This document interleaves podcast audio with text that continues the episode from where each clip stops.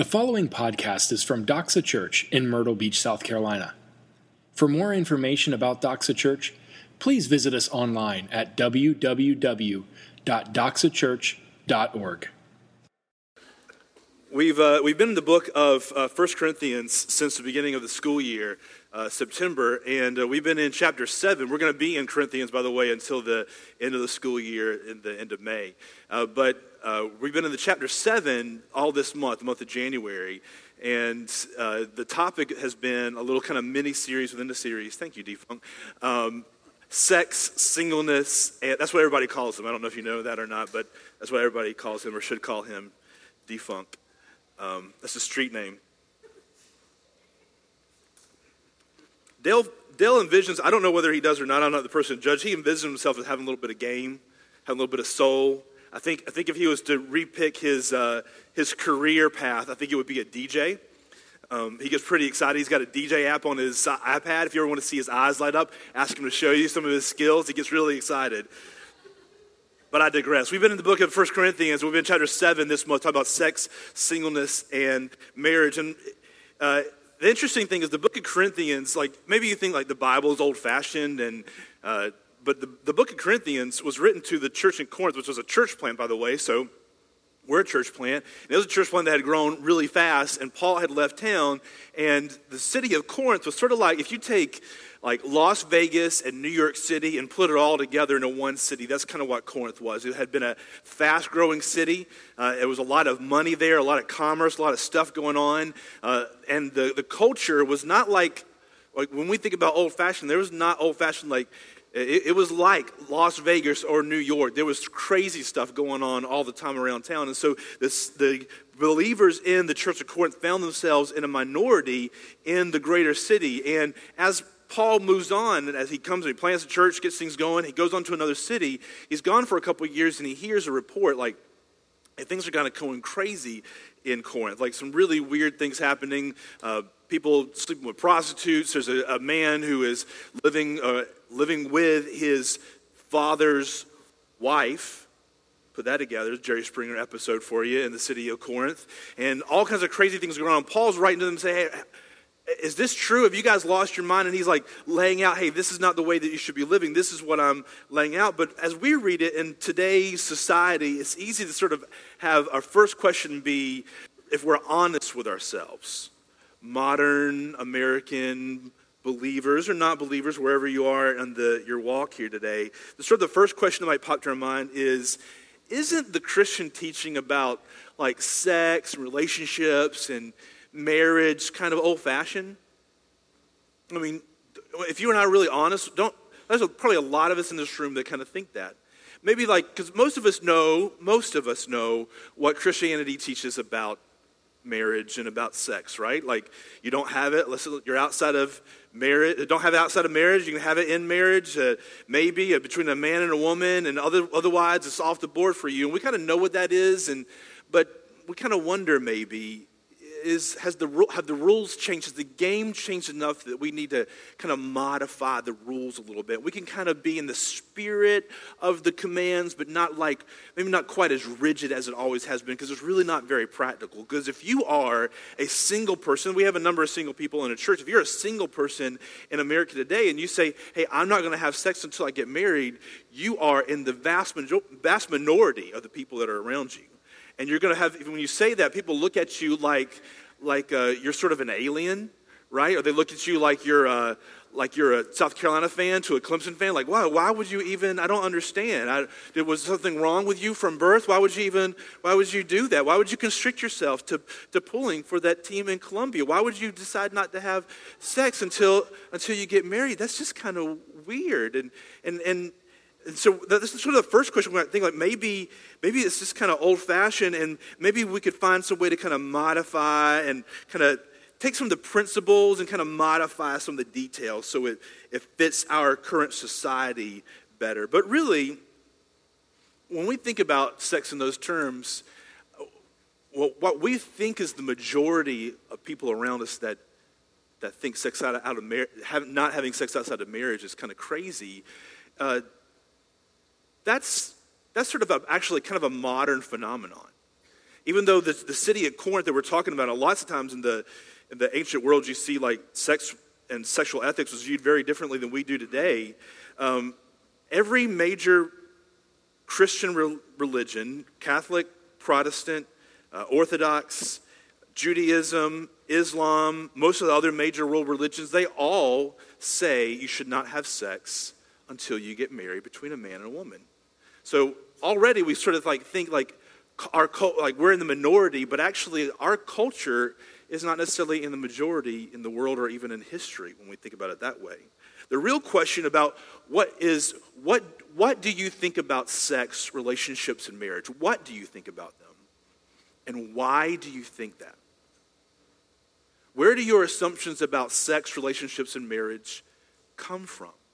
That's really what Paul is talking about in this letter to this, to this church at Corinth. Because he's saying, hey, you guys have adopted the way that your culture around you thinks about sex and marriage, and you're going back to that way. But that the way that God created to be, the way the Bible describes sex, marriage, and relationships, is very different. See, in the city of Corinth, they had three big influences, and they're still the three big influences that are today. I touched on them a few weeks ago. The first one was called Platonism. It came from Plato, and it's sort of the idea that this physical world is inherently kind of bad. And so, if you want to be um, a better person, if you want to be more spiritual. And this kind of creeps over into us as Christians as well this sort of idea that this world is bad and God's going to come and take us away from here one day and everything around us kind of broken and wrong and sex outside of marriage is wrong and sex in marriage is sort of a necessary evil. We'll do it when we have to do it. We'll do it to have kids, but we can't have any fun at it. Or if I have fun, I'm going to feel guilty. If it's going to be pleasurable, I'm going to feel guilty. And, you know, I'll have, we'll figure out how how little can we have sex to, in order to keep one of us from going crazy, but in order to not, you know, be a burden on the other person. Like sex is sort of a, a dirty chore that you have to do. Like me taking out the trash. I get angry every time I have to take out the trash. I do not know why. Our trash can, our outside trash can, could not be any closer to, that, to the door than it is. It is literally outside the door.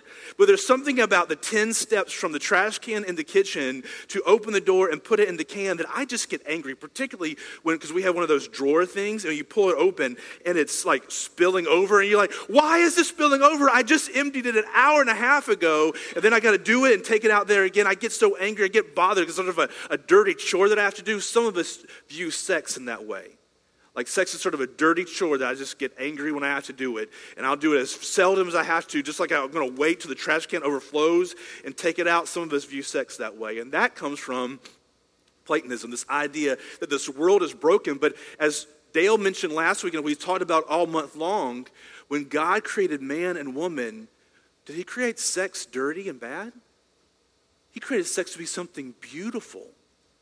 He created sex to be something that points us to the love that the Father has for you and for me. The Bible says that.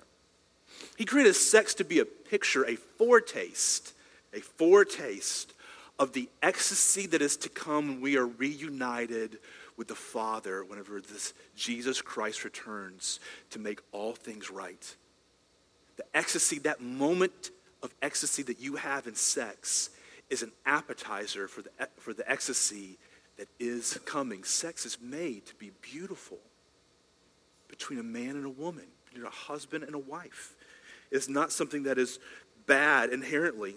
The other thing, that, the other influence that had uh, influenced the church at Corinth and influences us is called realism. Are you playing along with a drinking game? It's, it's called realism, or you might uh, another form of it might be hedonism, and that sort of says like sex is a natural appetite. And so, just as I, when I get hungry, I'm going to eat, and I get thirsty, I'm going to drink.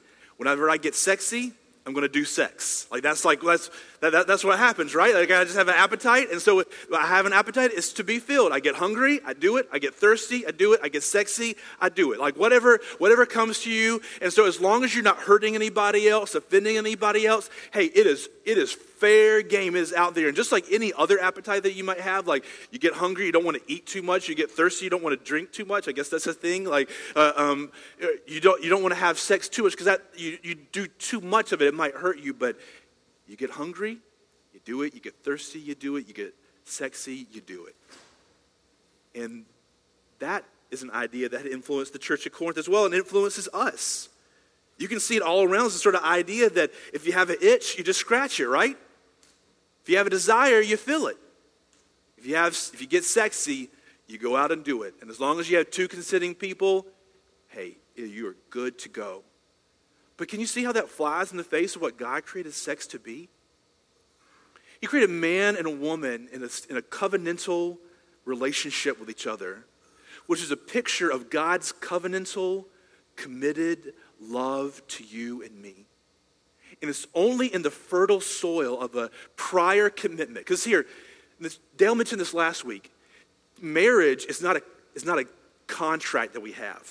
A contract that we have, Jonathan's an, an attorney. We have a contract, and you say, Jonathan says, I'm going to upkeep my part of the bargain, and you keep up your part of the bargain. I pay you $1,000, and you give me X. And if you don't pay me the $1,000, I don't owe you this anymore. And we view marriages that way. Like you please me, and I'll please you. But whenever you stop pleasing me, I'll stop pleasing you. Whenever you get on my nerves and we can't make this work out, hey, I'm out of here. And you see how that would that would destroy the sort of intimacy that was God created marriage to have. He created man and a woman alone in a garden and they were naked. I know I talk about that a lot. It makes people uncomfortable, but it's more than just like physical naked, which was pretty awesome, but it's about two people who had who were so intimate with each other that there was no barrier between them. They knew each other completely and could feel comfortable with each other completely all the time.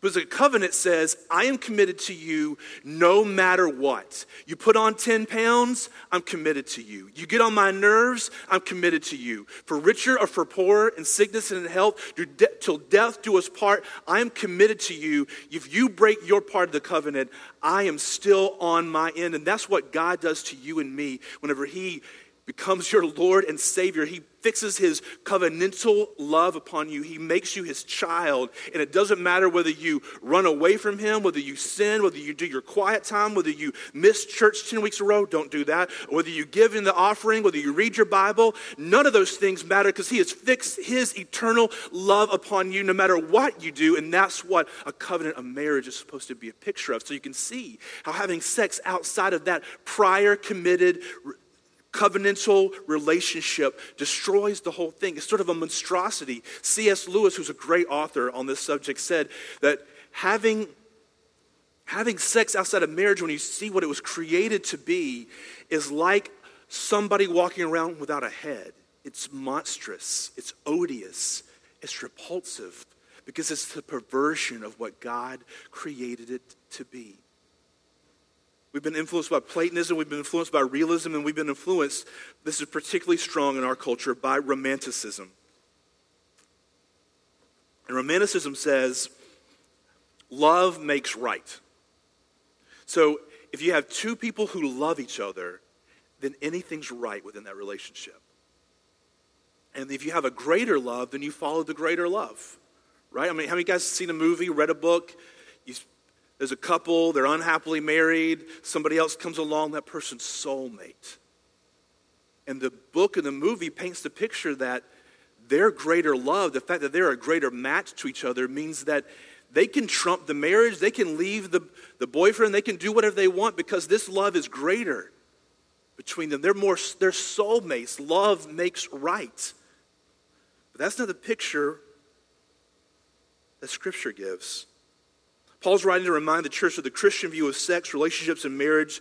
Don't follow any of those three big influences. You see in the passage that we read. Um, thank you, Becca. In verse 29, and this is an interesting passage. This is what I mean, brothers. The appointed time has grown very short from now on. Let those who have wives as though live as though they had none, and those who mourn as though they were not mourning, those who rejoice as though they were, they were not rejoicing, and those who buy as though they had no goods, and those who deal with the world as though they had no dealings with it. For the, for the present form of this world is passing away. What he's saying is he's saying that you and I, the part being a part of the Christian community, are to be are to look different in the way that we treat sex, in the way that we treat relationships, in the way that we treat marriage, in the way we treat money, in the way we treat power. It should look different because we are a different kind of people. What he's saying there, what is he saying when he says, uh, if you're married, as though you're not married, and those who buy and sell good as though they don't, he's saying that if you are a believer in Jesus Christ, you've been born again from above, and that this world, this current age, is not our home. We are, the, Bible calls us sojourners or pilgrims. The picture there is somebody who lives in a foreign land, who takes up residence there, but yet is not a permanent citizen of that area. And that's us. We live here in this world, in this, in this age, but we are not permanent citizens of this age. We are citizens of the age to come. And so, therefore, we don't operate when it comes to money, when it comes to power, when it comes to career, when it comes to family, when it comes to marriage, when it comes to sex, when it comes to dating relationships. We don't operate the way the people around us operate just because it's a part of the culture that we're a part of. We operate as a part of a different culture, a culture from above. We're to be a different kind of society, a, a sort of a city within the city who operate from a, a different center. We operate from the different center because the things that most people look for money and power and sex from, we aren't looking for those things from the. People looked, why do people love power? Because it makes them feel better about themselves, because it gives them a sense of security, it gives them a sense of, of value, it, get, helps them to feel better about themselves when they compare themselves to other people. If they're richer, more powerful, if they live behind a gate, or their house is bigger, or their car is nicer, or their job is more important, or they, whatever, fill in the blank, they live on a higher, uh, they, they work on a higher floor, whatever the case may be. Why do people love power? Because it gives those things, it fuels those things in them. And if you and I are believer, we aren't looking for security, value, and identity from our address or from our paycheck or from the car we drive. If you and I are a believer in Jesus Christ, we aren't looking for value and identity from how beautiful the girl is that's beside me, or how handsome the guy is, or how well dressed they are, or what a great career they have or what they've done in the past or what they're going to do in the future. My value, security, and identity isn't based upon whether they are fulfilling my desires and they're making me feel good about myself or they're giving me sex as often as I want to or the kind of sex that I want in return. Because my value and identity and security is based upon the, that covenantal love that Christ placed upon you whenever he placed himself on the cross. Can you see how that changes the way Christians use money, power, sex, relationships, how we view marriage? All of a sudden, we're not a bunch of leeches trying to leech things out of objects that cannot give us the nourishment that we need because we're getting it from another source. Then we can use money we can use whatever power that we've been given. We can use sex. We can use relationships and marriage for the thing that God intended them to be. They are great things, but they are not ultimate things. The problem comes when we switch those places and we make God the conduit to get me the money, to get me the power, to get me the relationship that I need in order to help my fuel my sense of identity rather than finding my sense of identity in Christ and using these things that He's given me my job, my talents, my wife, my girlfriend, my lack of wife or girlfriend, my kids to then glorify Him and worship Him in return for all that He's done for me.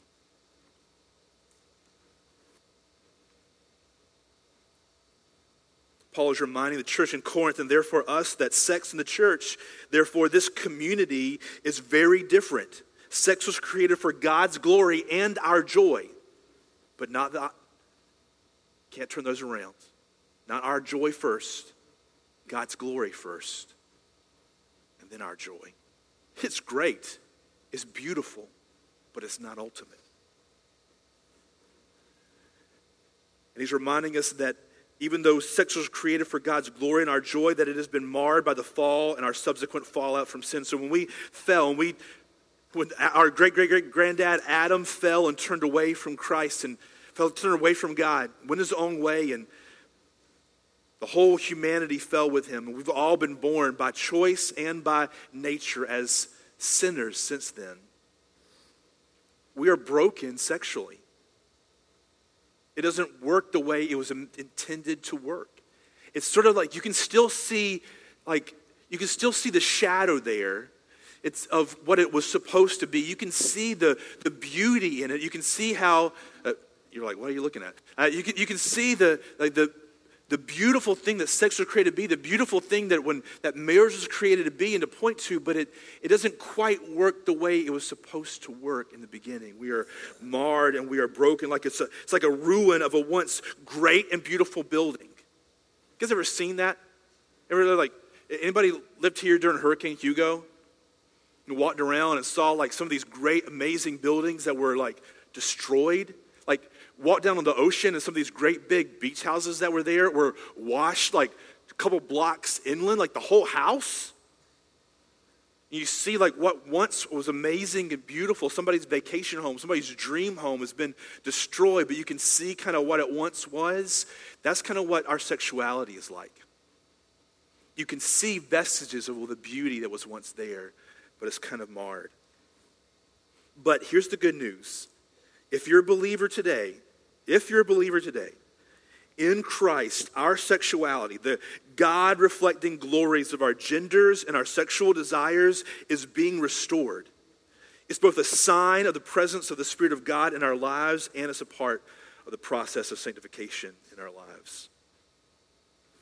The gracious work of the Holy Spirit changes sex, singleness, relationships, and marriage in the Christian community. The community, therefore, this community, all the believers are called to be a light in darkness, a city within a city, showcasing what was originally intended in sex and relationships, a foretaste of the glories that are to come. So, how is it different? First of all, sex and relationships in the community of faith, this new community that he has made, this city within a city, this new society within a society, sex relationships in the new community are motivated by a greater love. They're motivated by a greater love. Um, as I mentioned, our ideas about sex relationships are usually generally formed by Platonism or realism or romanticism. That dominates our culture. It says that love makes everything right. It's the highest value. If you're in love, everything's fair game. Whenever you and I approach relationships or sex, we're motivated by a love. There's something that we love, a person that we love. Or maybe we love the pleasure that we get.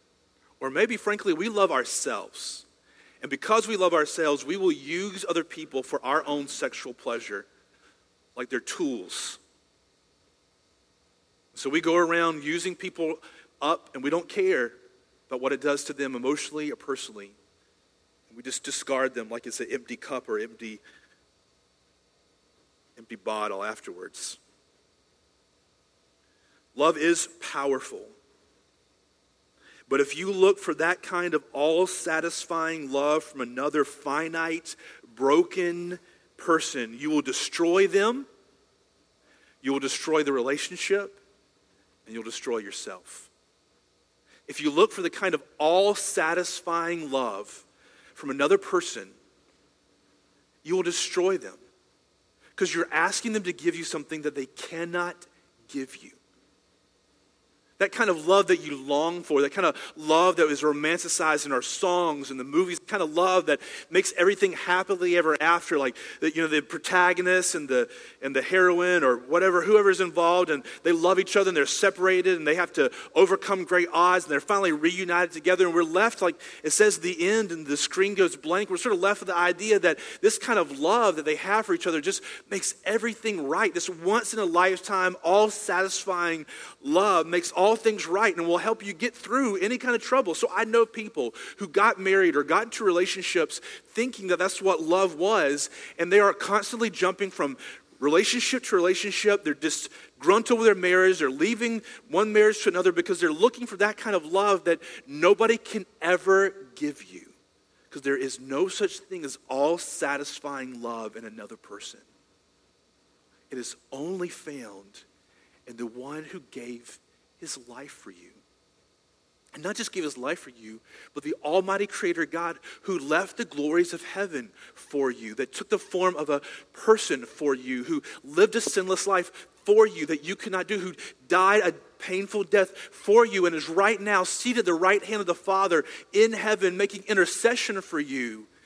That's the kind of all satisfying love, and that is the only kind of love that can satisfy you. If you look for that in another person, you will destroy that person. You'll destroy the relationship. No relationship can stand under that kind of pressure and strain. And you'll destroy yourself. Because you will, you will leave relationship to relationship, marriage to marriage, disgruntled and, and feeling more and more empty because you, you're looking for something that you can't find and you've been told by culture and society that that's where you should find it and so you keep looking under rocks that there's nothing there. There must be a greater love. You know what that does to our sexual relationships and our marriage relationships and our dating relationships and our singleness as we're looking for a, a, a spouse or we're not looking for a spouse it means that sex is not, and love itself, sex and love in a relationship, is not about personal self expression. It's about personal self donation.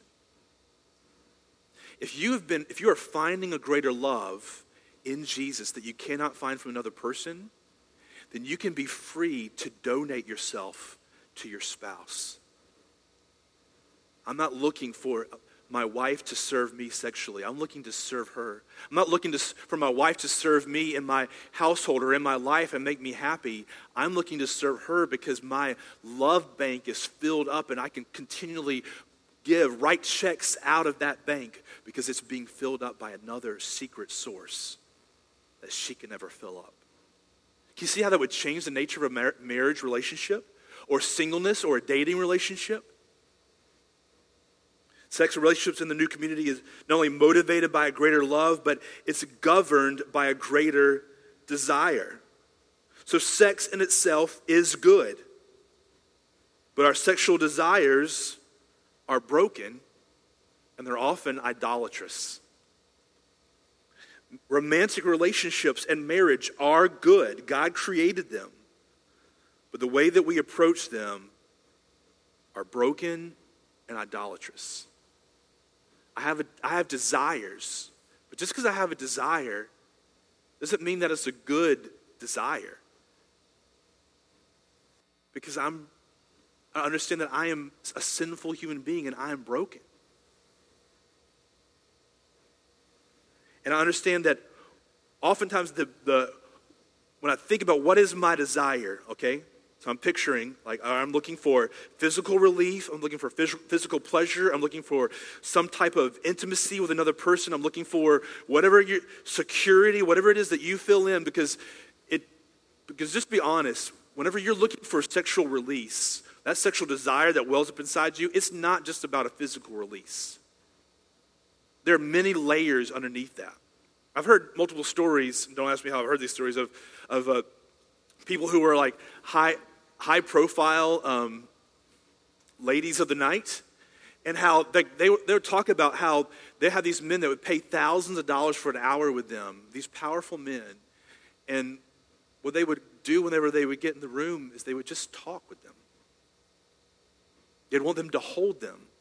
They would cry in their arms. These powerful, rich men were hiring somebody to hold them or to rub their hair or to let them cry on their shoulder. There may be lots of, there's usually lots of layers that are going on with our sexual desire, and we understand that that, that has to be governed by a greater desire. I can't just tell you, don't desire, don't, don't desire sex, don't desire to go out there and sleep with whoever you, you find, whoever you see that catches your eye. But you have to have a greater desire that catches your eye in a different place. You remember that feeling whenever you first fall in love with somebody? And you're just infatuated with them, and the people around you are sick of how you're like, like droogling when you talk about them, that stupid look that comes on your face, and you're doodling their name, and you're you know calling them and watching TV shows together. Nobody's talking. You're just watching TV shows over the phone together, like that. Remember that early part of the, of the stage, but. And, and how like nobody else in that stage looks attractive to you like all your attention all your desires all being flow, like all being poured out on this one person you can't stop desiring somebody, but you have to have another desire that comes in that supplants your lesser desires. And you and I, as believers, understand that our broken desires that are looking to find an outlet in another person, that's a, that is a broken outlet that will not satisfy the desires. I have to find a greater desire. Your soul is longing for communion with God. And that's the only thing that can satisfy that desire. Sex and relationships are not only motivated by a greater love in the new community, governed by a greater desire, but they're satisfied by a greater hope. When we pursue sex and relationships, there's something that we're hoping for.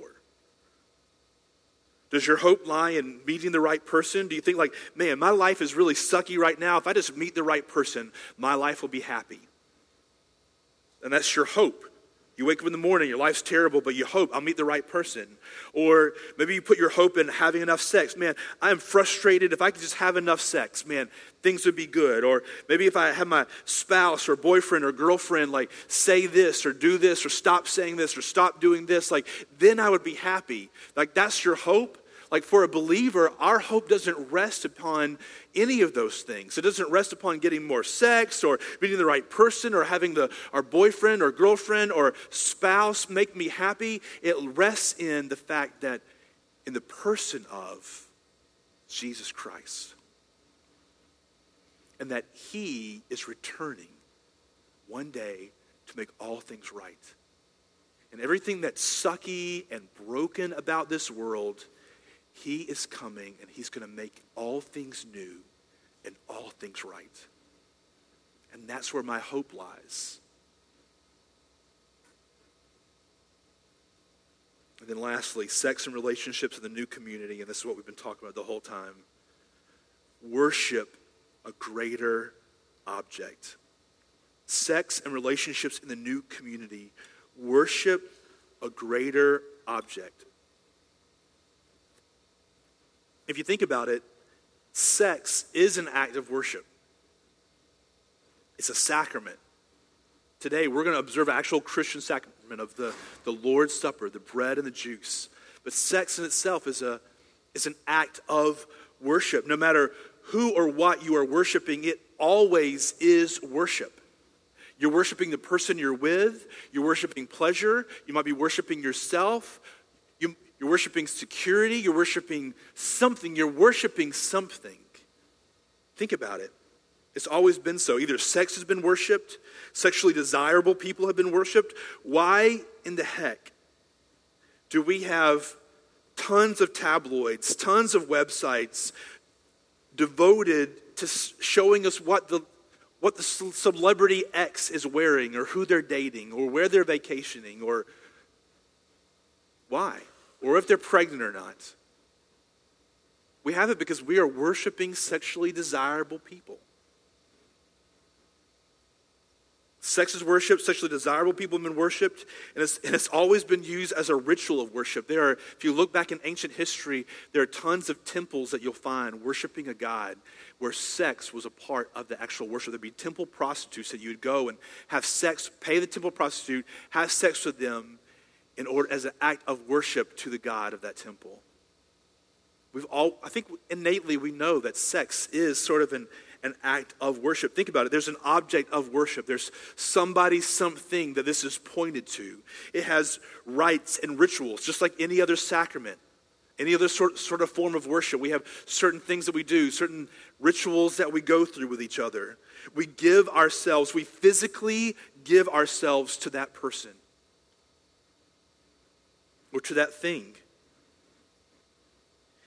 And in it, we are looking for love, for pleasure, for satisfaction, for security, for hope, for relief. Maybe for you, sex is an idol. Do you worship at the idol of sex? Do you build your life around having more sex or better sex or sex in general? Is the person that your sexual desire is for, the person you're dating, the person you're married to, are they the object of your worship? Or is it you? Sex, is the other person, is the relationship that I'm in, is the, my marriage, my spouse, are those tools that I'm using to please myself because I think that I need to be served and I need to be pleased? Think about it. Somebody crosses you, they won't give you the kind of relationship you want or sex as frequently as you want. Why do you get angry? Is it because maybe you think that you're worthy of worship and you get frustrated that your spouse or your boyfriend or girlfriend or the potential boyfriends and girlfriends aren't worshiping you the way that you do? Only, only Jesus can free us from this vain worship. In seeing his great love for us in his life and his death and his resurrection and beholding his glories as the almighty creator God Think about it. How awesome would you feel? Just be honest with yourself. You don't have to raise any hands or tell the person beside you. How awesome would you feel if next week you walked in here with a supermodel on your arm? Or the somebody, or some dude who is built, good looking, athletic, rich, and powerful, and they came in on your arm next week. How awesome would you feel? The one who is your heavenly father and your heavenly spouse, if that doesn't weird you out, but he calls us his bride, is the creator of heaven and earth. He owns everything. He thought it all up. It is all under his control and his power. And he, that one, has fixed his eternal covenantal love upon you. And not only that, but he went through extreme measures to draw you to himself. He sent his son. His son became a human. He died for you. And then while you were running away from him, he came after you and he found you and called you to himself.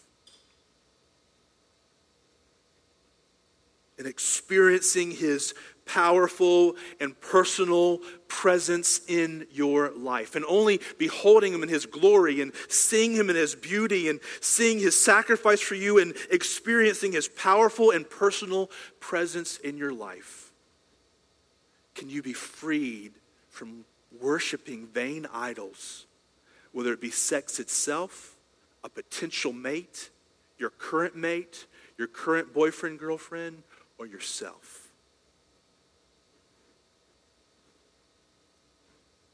What would it look like for us as a redeemed community to live in this new paradigm in regards to sexuality, singleness, relationships, and marriage? Have this, and I'm done. First of all, it would mean that we would value and encourage each other in each other's singleness. So, if we talked about this a couple weeks ago, but if you are finding your security and value and comfort in Jesus Christ, as a single, like what Paul says in this chapter is you can be single. You're no less valuable.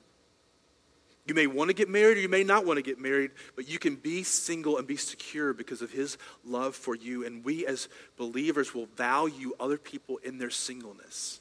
I think in some churches, singles feel like second class citizens.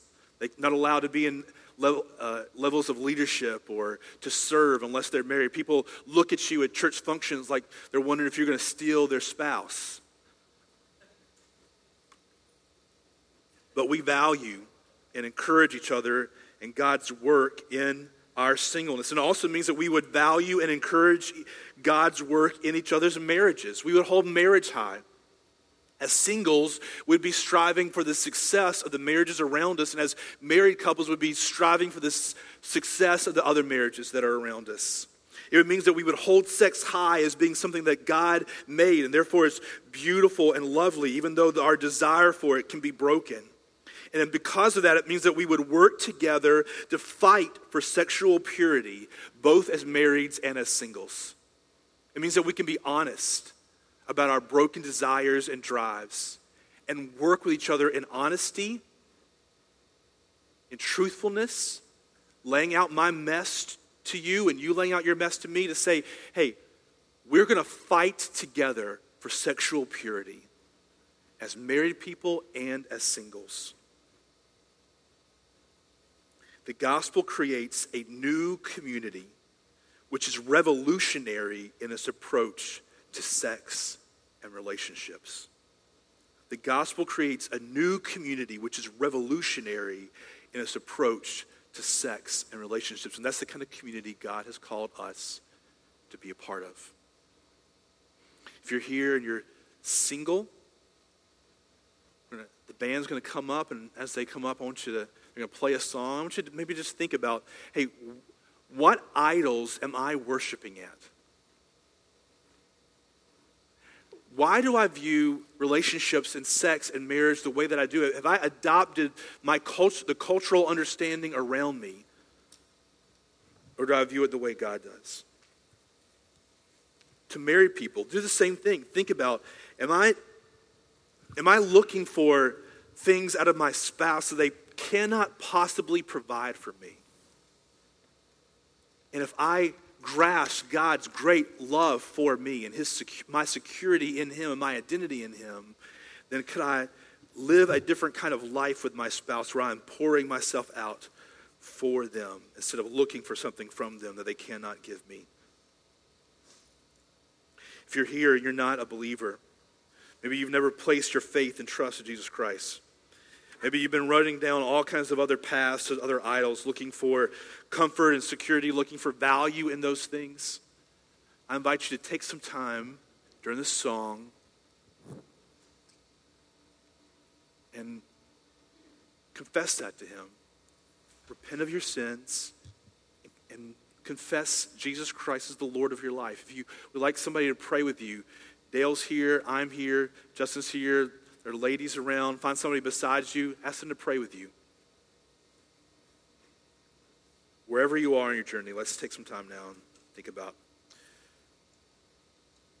how we have viewed sex, relationships, and marriage, and why. Thank you for listening to this podcast from Doxa Church. We are so glad that you took the time to join us today. At Doxa, we exist to make disciples who joyfully worship Jesus with their whole lives. We invite you to join us. Doxa Church meets at 10 a.m. every Sunday at River Oaks Elementary School. For more information about Doxa Church, please visit us online at www.doxachurch.org.